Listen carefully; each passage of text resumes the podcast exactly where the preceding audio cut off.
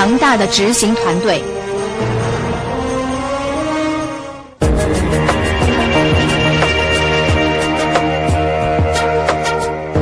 为什么我们的高层总是强调执行，而我们的团队却建立不起执行力呢？第一行动，在高层形成第一推动力，用高层的行动带动员工的行动。任何一个有执行力的公司，都是他的领导人亲自做表率的公司。没有什么比总经理的时间安排更能告诉大家公司的战略重点是什么。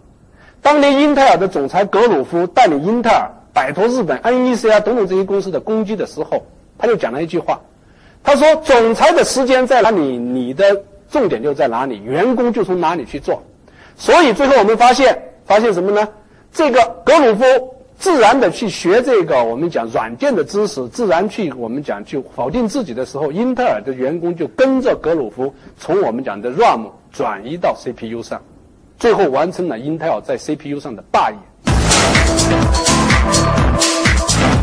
所以我们讲，对于任何一家公司来讲，凡是伟大的公司，它的文化必定是单一的；而凡是平庸的公司，都有各色各样的上市文化、部门文化。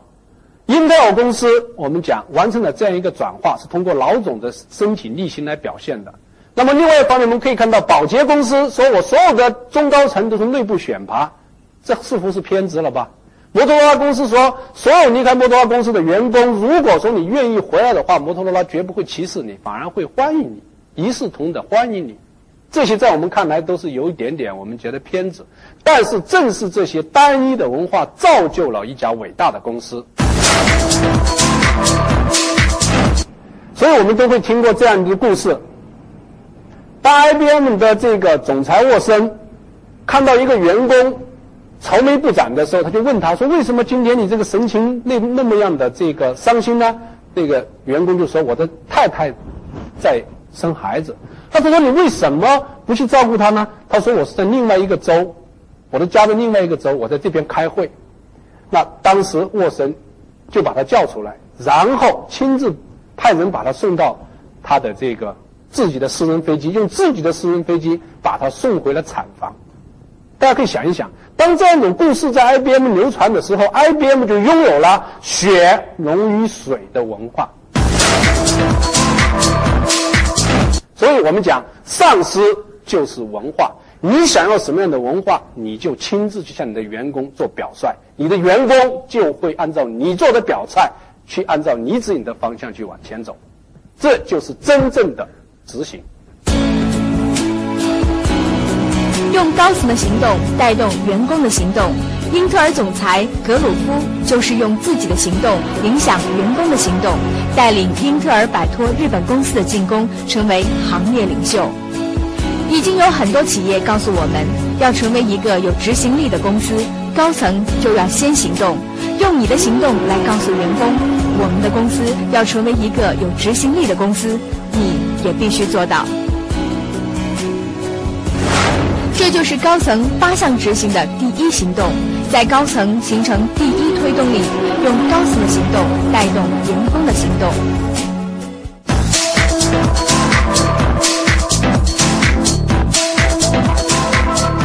什么优秀的企业都在强调危机，而我们的企业却在那里歌舞升平？第二行动，公司层面制造危机意识。用危机力驱动执行力。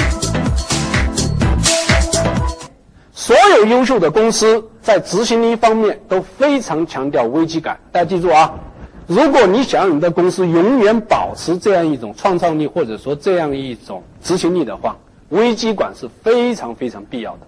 那么比较典型的例子是张瑞敏先生讲的：要做一个伟大的企业。我们对待成就就要永远怎么样啊？战战兢兢，如履薄冰。任正非就讲的更，我们讲的更极端一点了。他说：十多年来，我天天思考的都是失败，对成功视而不见，也没有什么荣誉感、自豪感，而是危机感。那领导人为什么如此的强调危机呢？甚至我们讲，海尔要通过市场链这样的方式来把危机传递给每一个员工，让每一个员工成为 SBU。所谓 SBU 的意思就是说，每个人都成为一个市场的主体，每个人都要承担责任。那如果你去看看海尔的管理体制的时候，你会发现它的所谓 SST，就是说，假设我们讲的上家和下家，如果说是犯错误的话，你对上家可以所仇，对下家可以索赔。这就意味着什么样呢？海尔把他的这个员工通过这种危机感的导入，建立起他们这种执行能力。而华为是通过什么样呢？通过这种危机的宣导来告诉华为的员工，我们现在还处于危机之中。恰恰我们看海尔和华为都是优秀的公司，所以我我我我有时候很奇怪啊，往往是那些做的不怎么样的公司在那歌舞升平，往往是最优秀的公司在那强调危机。那我现在跟大家讲，全世界的公司都如此，越是优秀的公司，越强调危机感。结论：你想让你的公司永远具备执行力，那永远都要强调危机，因为在你知道，如果说心里面觉得万事无忧的话，那为什么要做事呢？对不对？为什么要做呢？如果一切都那么好，我们为什么还要努力工作呢？江博士告诉我们，世界所有的优秀公司都在强调危机。一个优秀的公司失去了危机意识，就必定落后；一个人没有危机意识，最终被淘汰。这就是高层八项执行的第二行动：公司层面制造危机意识，用危机力驱动执行力。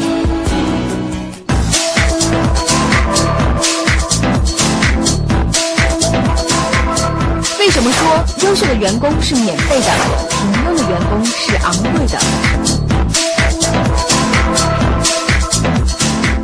第三行动，迫使员工进化，告诉员工，公司鼓励执行力强的人，淘汰执行力弱的人。优秀的执行人才是免费的，而平庸的人才是最昂贵的，因为人才是你的最大的资本。因此，你可以看最优秀的员工一定给你创造了无穷多的利益。你如果给他十万，他一定给你创造了五十万或者一百万；你如果给他二十万或者三十万，他一定给你创造了多少啊？几倍于这个价格的贡献。所以这个时候，我们才可以看到福特当年最伟大的一个贡献，就是让他的员工买得起汽车。为什么？因为。他把员工看成最大的资产，反过来，你可能给一个平庸的员工六百块钱、七百块钱，甚至我们说再少三百块钱，可是这个员工很平庸，他把你的事情耽误了，该做好的没有做好，甚至把你的事情做砸了。那么这个时候，我请问你，你付出的代价是三百块钱，还是三十万，甚至三百万？所以，平庸的人是很昂贵的。所以，人才是我们讲的利润还是负债，取决于什么？取决于你对人才这个概念的理解和你对人本身的挖掘。你如果说你缺乏勇气，你用人为亲，那么最后你的企业就全部是负债的庸才。如果说你怎么样啊？你以一种原则来领导这家公司，以一个公平的标准来激发大家，给大家一个非常好的回报，你的公司就能怎么样啊？不断的吸引优秀的人才，这就是核心竞争能力的本质。基于说，我们真正的核心竞争能力，并不在制造业或者服服务业上，而是在全世界的范围内吸引和培育全球最优秀的人才。也就是说，基于告诉自己说，我们是造就人才的这样一个工厂。大家记住啊，我们一般只把工厂当成造就产品的。基于说，我之所以能够造出优秀的产品，是因为我们首先造出了优秀的人才。那这就是基于非常非常有特色的，我们讲的一个人才的办法，就是基于说，威尔西说，我绝不把我的精力放在最差的那部员工身上。我永远把我的精力放在表现一般或者表现比较好的员工身上，让他们更好。对于那些平庸的员工，唯一的出路就是淘汰他们。为此，基伊还说了这个。杰克韦尔奇获得“中子弹”的称号，也就是说，我们为了能够造就一批优秀的执行人才，必须通过什么呀？通过淘汰那些平庸的人才来获得这个我们讲的优秀人才。如果你不淘汰淘汰平庸的，就会是弱者来打败强者。江博士讲的之一的例子告诉我们，高层的执行原则就是迫使员工进化。你想要执行力，你就要用你的实际行动来告诉大家，公司鼓励什么样的员工，打击什么样的员工，在公司形成积极向上的正气和文化。这就是高层八项执行的第三行动：迫使员工进化，告诉员工公司鼓励执行力强的人，淘汰执行力弱的人。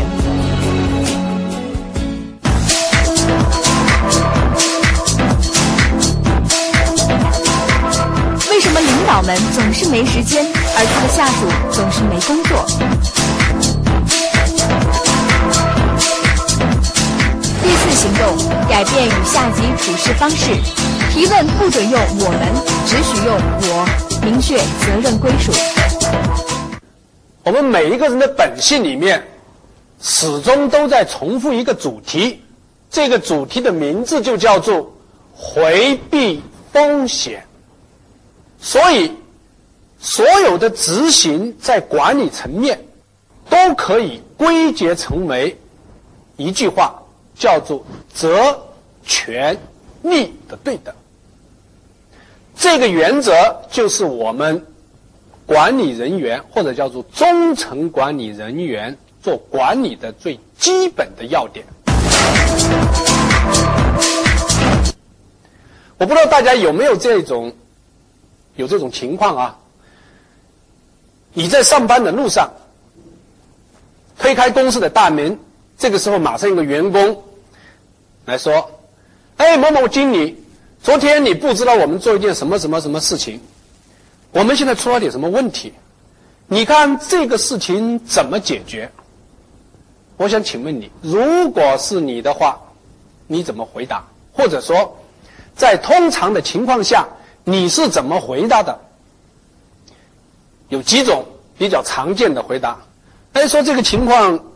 我想一想，一会我再告诉你，或者是呢，你就站在地方跟他讲，哦，这是问题在什么地方，然后你就怎么做，怎么做，怎么做，怎么做。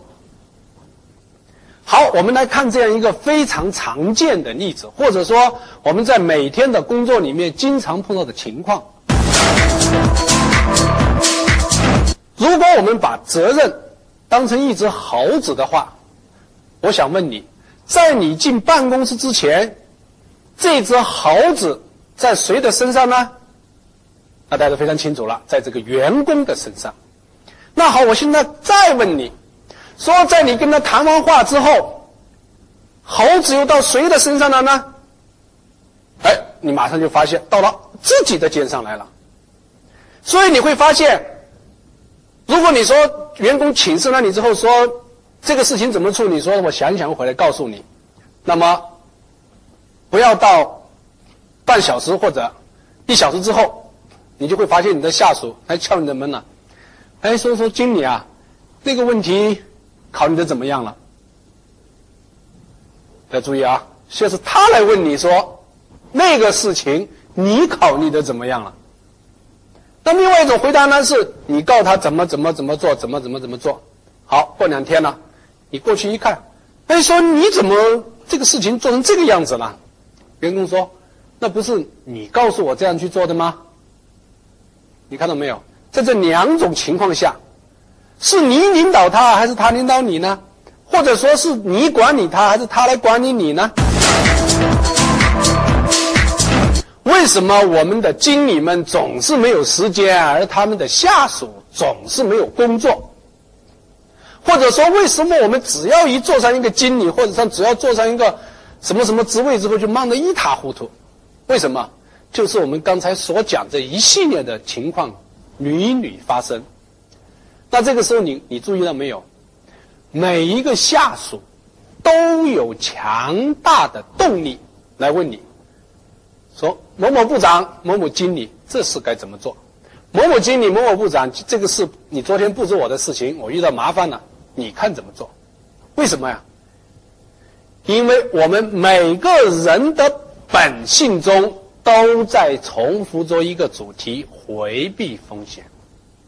如果说我愿意来告诉你说这个事情，或者说我主动来告诉你说这个事情存在问题了，你觉得怎么样？那么这个时候你就会发现，他事实上是在把这个风险转到你的头上。如果转到了你的头上，那他不就没事了吗？所以记住啊，记住啊，每一个下属都特别想问你。所以当你的下属碰到问题都来问你的时候，你千万不要有那种洋洋自得的感觉，说啊，你看我在公司里面多伟大，啊，多伟大！你看大家都来问我，好，大家都问你的结果，这事情就全你做。都问你的结果，所有的猴子全跳到你的肩上，最后你一个人扛着那么多猴子走啊走啊，最后突然发现，哎，你的所有的员工全在旁边看着。这就是我们刚才讲的，为什么经理们总是没时间？一坐上经理就没时间了，为什么？下属却总是没工作。事实上，你会发现每一件工作你都布置出去了，可是你就总没时间。为什么？那些猴子又跳回来了。这就回答了我们讲的，在执行层面的时候，在执行层面的时候，如何我们的中层经理或者说在管理人员如何来完成这样一种我们讲的管理任务？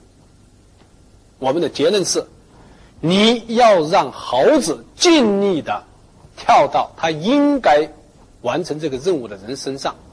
所谓责权利对你对责权利对等，无非是讲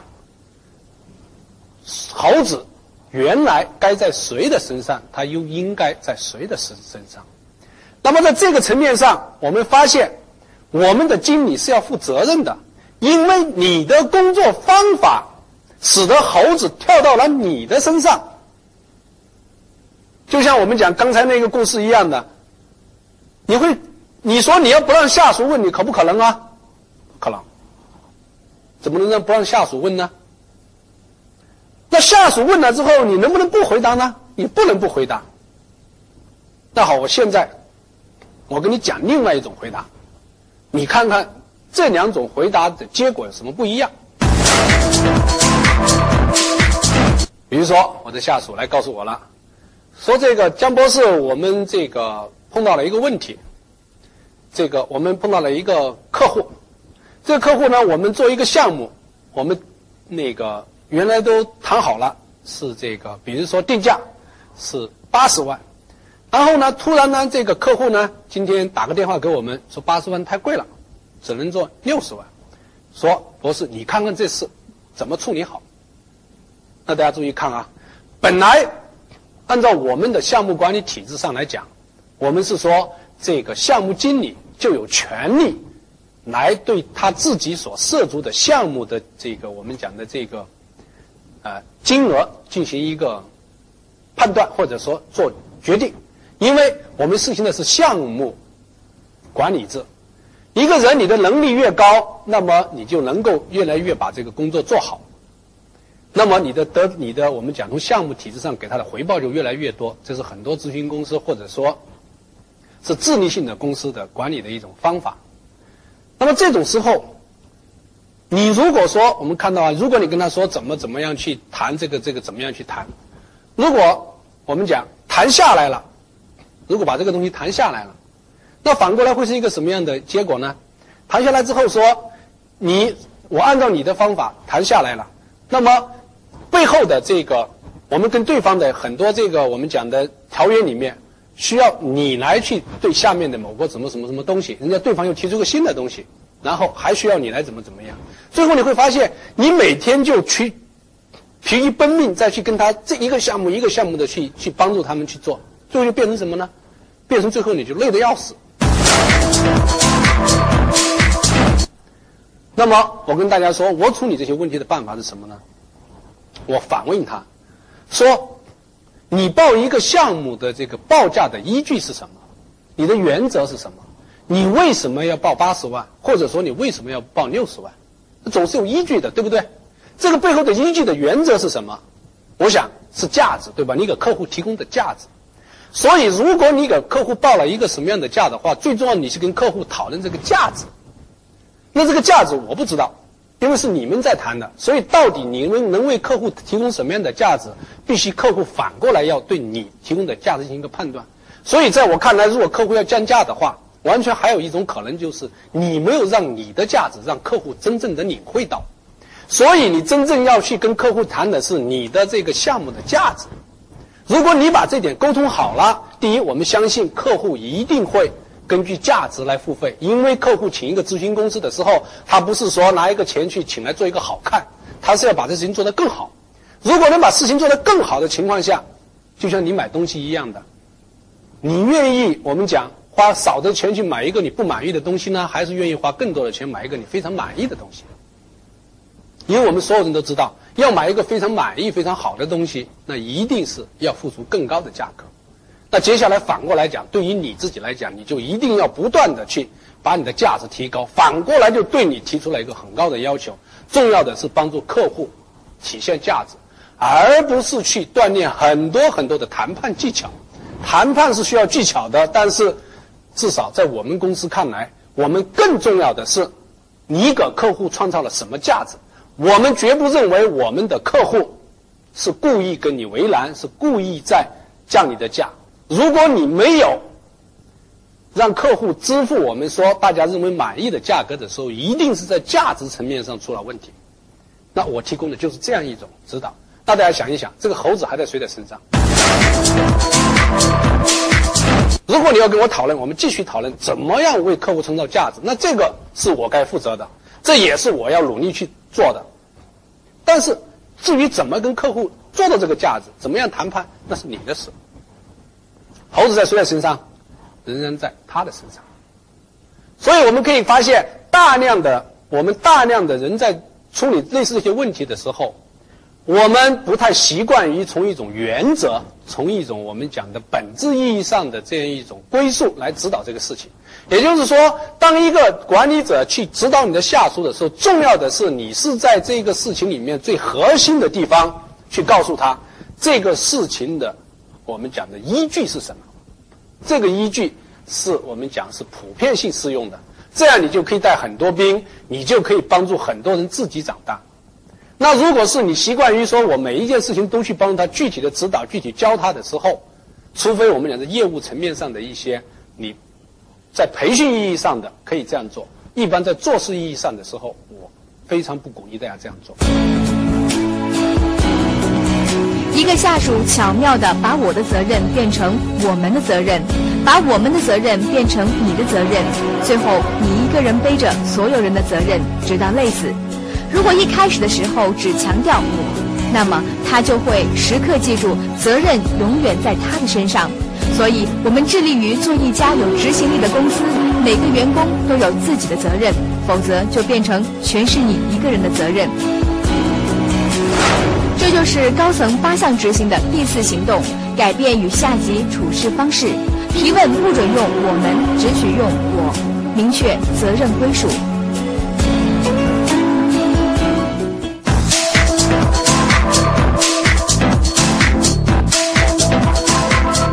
为什么员工完成的事情总不是我们所想要的结果呢？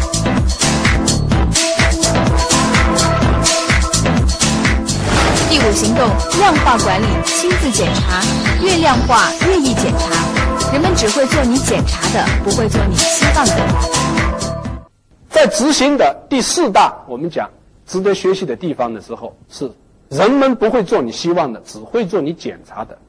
IBM 的总裁哥斯拉讲的这句话，我觉得特别特别对执行力来讲特别有价值。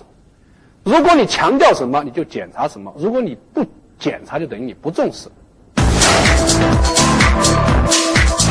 所以我们讲麦当劳的核心竞争能力究竟是什么的时候，我不知道大家有没有去麦当劳里面注意到，在这个厕所，你会发现它有一个小小纸小的那个单子贴在墙上，写着每一个每一个打扫卫生的这个员工的次数，你上面都有打勾的，你去看。最后你会发现麦当劳厕所就很干净。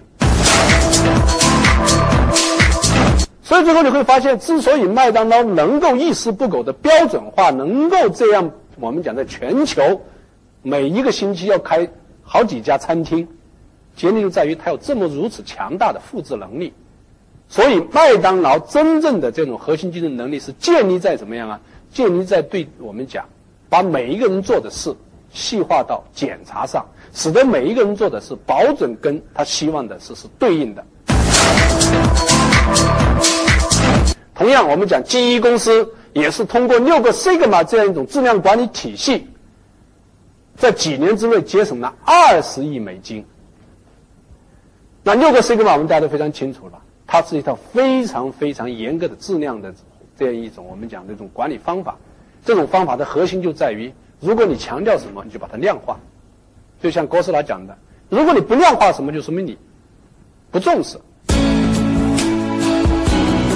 纽约时报的记者刊登了一篇这样的文章：一位中年妇女说：“我去麦当劳是因为麦当劳的厕所干净。”从麦当劳案例，我们就会发现，量化管理、亲自检查也能直接成为企业的竞争力。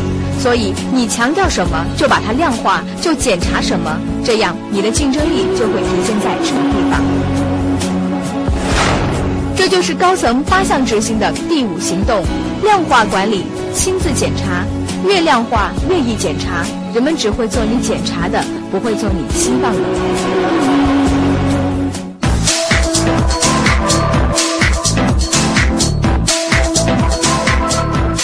为什么良好的愿望往往都是沉重的打击？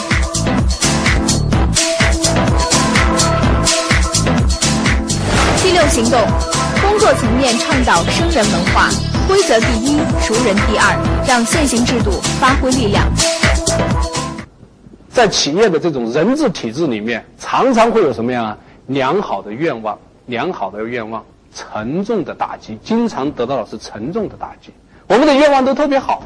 都会觉得我们都这样好的对你呢，那你为什么还会造成这种结果呢？其实我们讲这种观念的背后是和现代企业这种经营理念是有冲突的。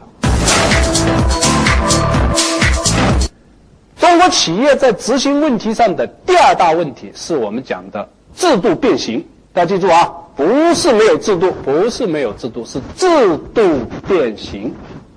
什么叫制度变形呢？我不知道大家有没有这种感受啊？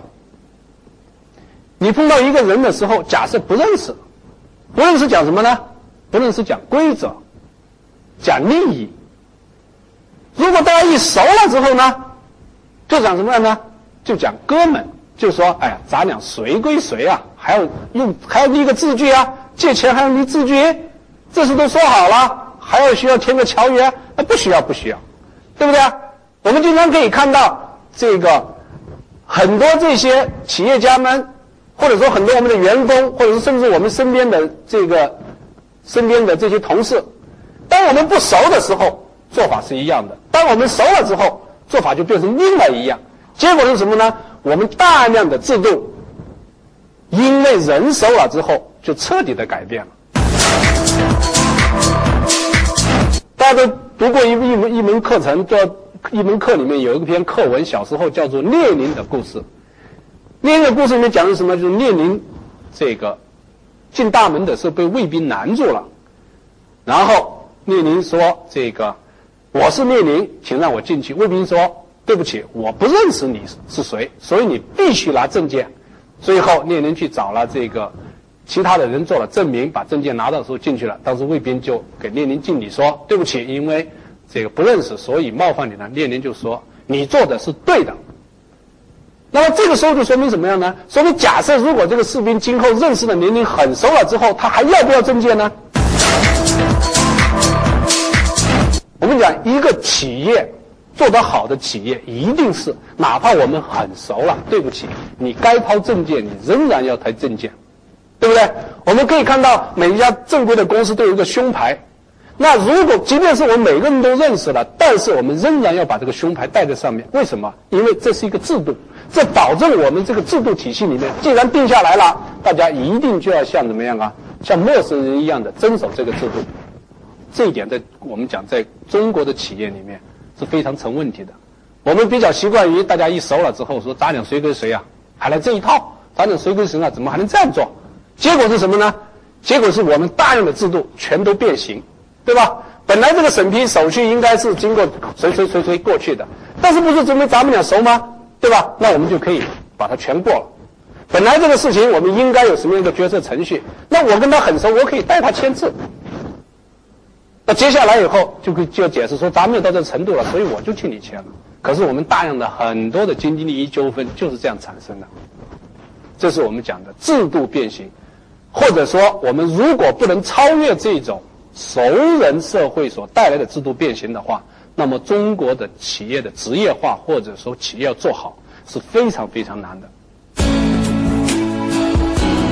我们都生活在熟人的文化里，江汝祥博士深刻分析了熟人文化的危害。想要得到执行力，就把我们现行的制度真正的用起来。从今天开始，从高层做起，在工作层面都是生人，按规则办事。这就是高层八项执行的第六行动：工作层面倡导生人文化，规则第一，熟人第二，让现行制度发挥力量。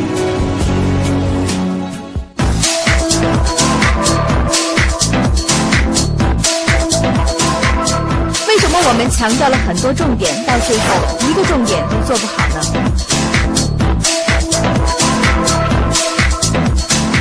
第七行动始终只有一到三个工作重点，你自己首先知道重点，员工才能把力量集中在重点上。总经理在执行层面上犯的第四大错误是到处是重点。我有一次在一家公司里面看到一个老总的这个年度发言稿，上面讲，今年本公司这个在某些某些方面。要完成重大突破，如下，一共有多少呢？一共有十多点。我经常这个在很多场合跟这些企业家讲，我说如果你想真正强调什么，我建议你最多不要超过三点，最好一点。因为说其实道理特别简单，就是我们人的脑子里面，其实记不了那么多东西的。你说十点也好，二十点也好。你的目的是想说，我们这家公司要在很多方面都要改进，都要努力去取得更大的成就。可是你想一想啊，如果连你自己都记不住的东西，你怎么样让你的员工去记住，并且把它做好呢？所以，在我看来，执行层面上来讲，真正的、真正的执行的重点，最多三点，最好一点最好。在很多这个我们的客户里面，我们都建议每年做一个主题，每年做一个主题。比如说今年的主题，我们是说快速扩张做市场份额，那今年就主要围绕这点来做。明年我们做一个什么呢？做利润，或者后年我们做品牌，或者每一年我们做什么，就是没有关系。我们每年总是去强调一个主题，或者我们把它定义成质量，或者把它定义成供应链。就每年把我们的重要的主题定成一个方面，原则上来讲，每年能把企业面临的一个重要的方面能够彻底的去改进，就已经非常好了。但是也有老总说了，事情都是相互关联的呀，你光做一个这个其他的没有用啊。但是其实这个事情正好反过来。说如果有很多事情都不好的话，如果你要全部去做的话，那更做不好。那与其这样的话，你不还不如干脆讲，就是说，如果说只能做一件事的话，在所有的事情中最值得做是什么？接下来你马上就会发现，很多公司管理很混乱吧？但是我可以给你打这个赌，大部分管理混乱的公司，财务上管理还是不错的。就你可以发现，他可能没有个人力资源部，他可能在很多方面上都做得不好，但他的财务上做的是不错的。为什么呢？因为在管理的所有要素当中，如果连财务的账他都做不好的话，这家公司就别得开了，就完蛋了。那你来告诉我说，这所有的管理当中要素都是相互相关的，那为什么许多公司就先做财务呢？道理是一样的。在解决问题的程序上，它的程序正好是相反的，先从解决最紧迫、最重要的事情开始。把一个事情解决完了以后，由此再反过来一个一个的解决。如果你一开始说我全抓住的话，就反而解决不好。在这点上，我们可以看一下朗讯公司是如何挽救自己的公司的。大家都知道，朗讯在所谓的电讯市场的衰退时期遇到了大麻烦，差点就被别的公司收购了。那么，在逆景中的朗讯公司在两千零二年制定的目标是什么呢？看得非常清楚，力求生存，生存啊，就是活下来，力求生存，直到订单回流为止。过去朗讯有很多订单，然后朗讯陷入危机之后呢，客户都跑了。那朗讯现在的主要目标就是我讲的，每年的主题是什么呢？力求生存，力求活下来。直到订单回流。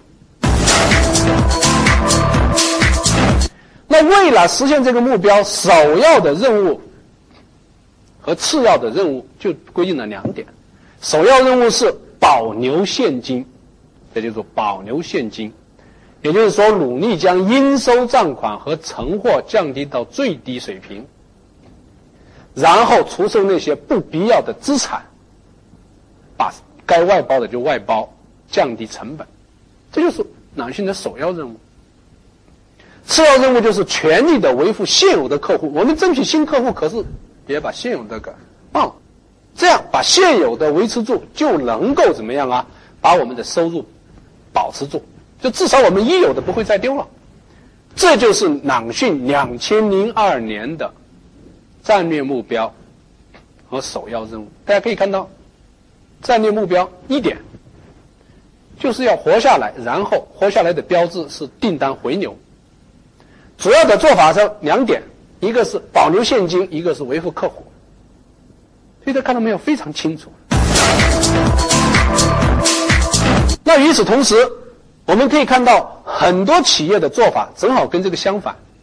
你去看它的每年的，就正好我们讲的，大家去看一下每个公司的这个制定的这种新年的这个工作计划。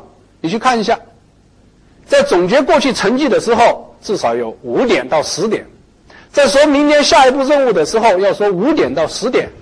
我看基本上跟我们国家做那个国民经济五年计划已经差不了太多了。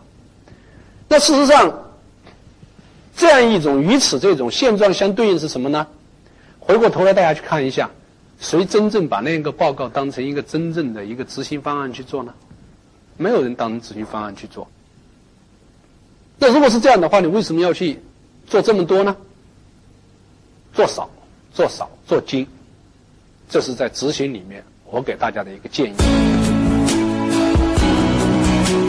我们回忆一下，在做年度计划、月度计划的时候，都会强调非常多的重点，可是到最后连自己都搞不清到底什么是重点了，还指望下属将这个当重点去执行吗？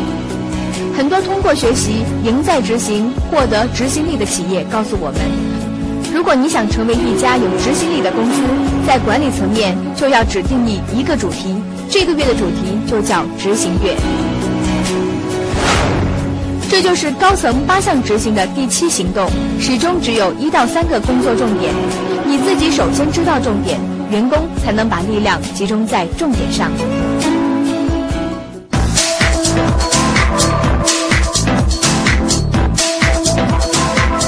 为什么员工总有很多理由让你觉得他做错了，还很有道理。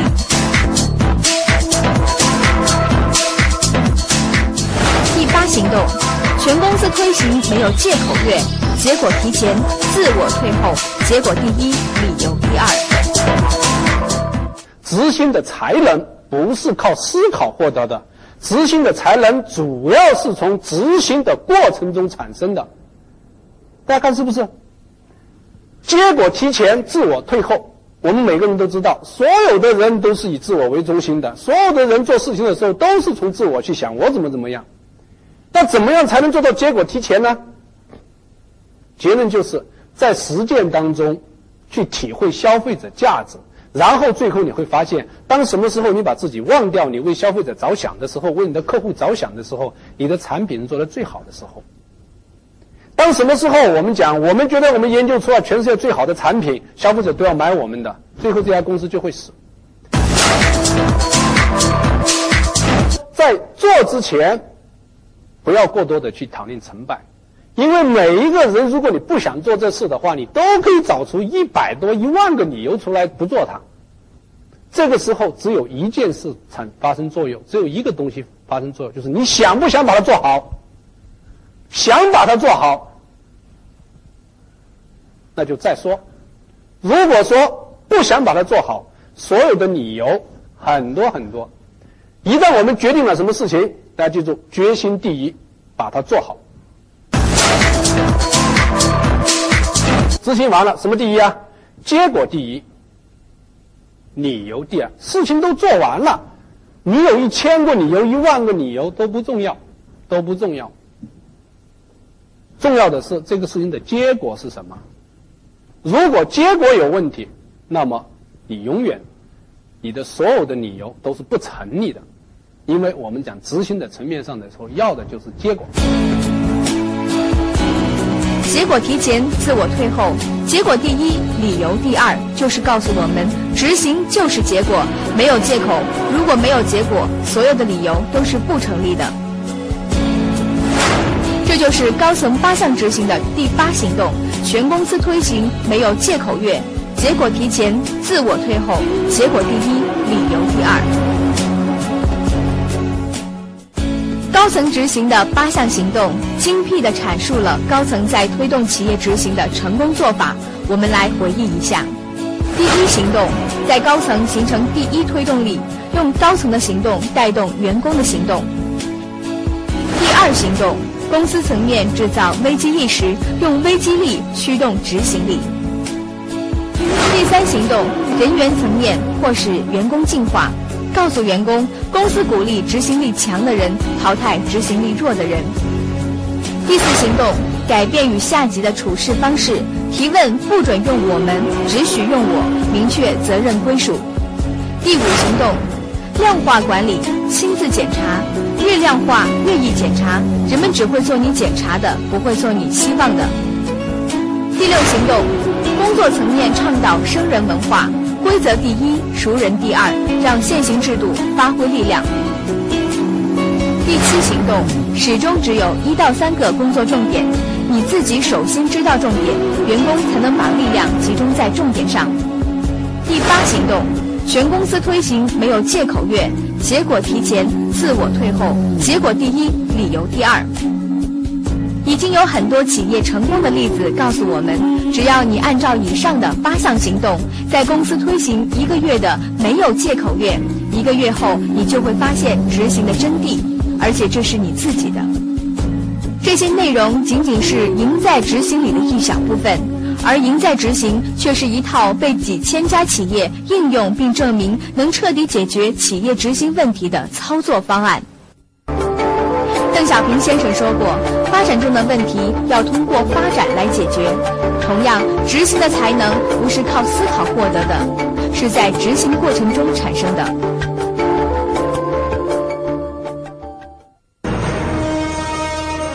任何一家公司在管理层面的变革都是自上而下的，体现为高层的意志。执行需要总经理的第一推动。任何一家有执行力的公司都是高层亲自做表率的结果。没有什么比高层的行为更能体现公司强调什么。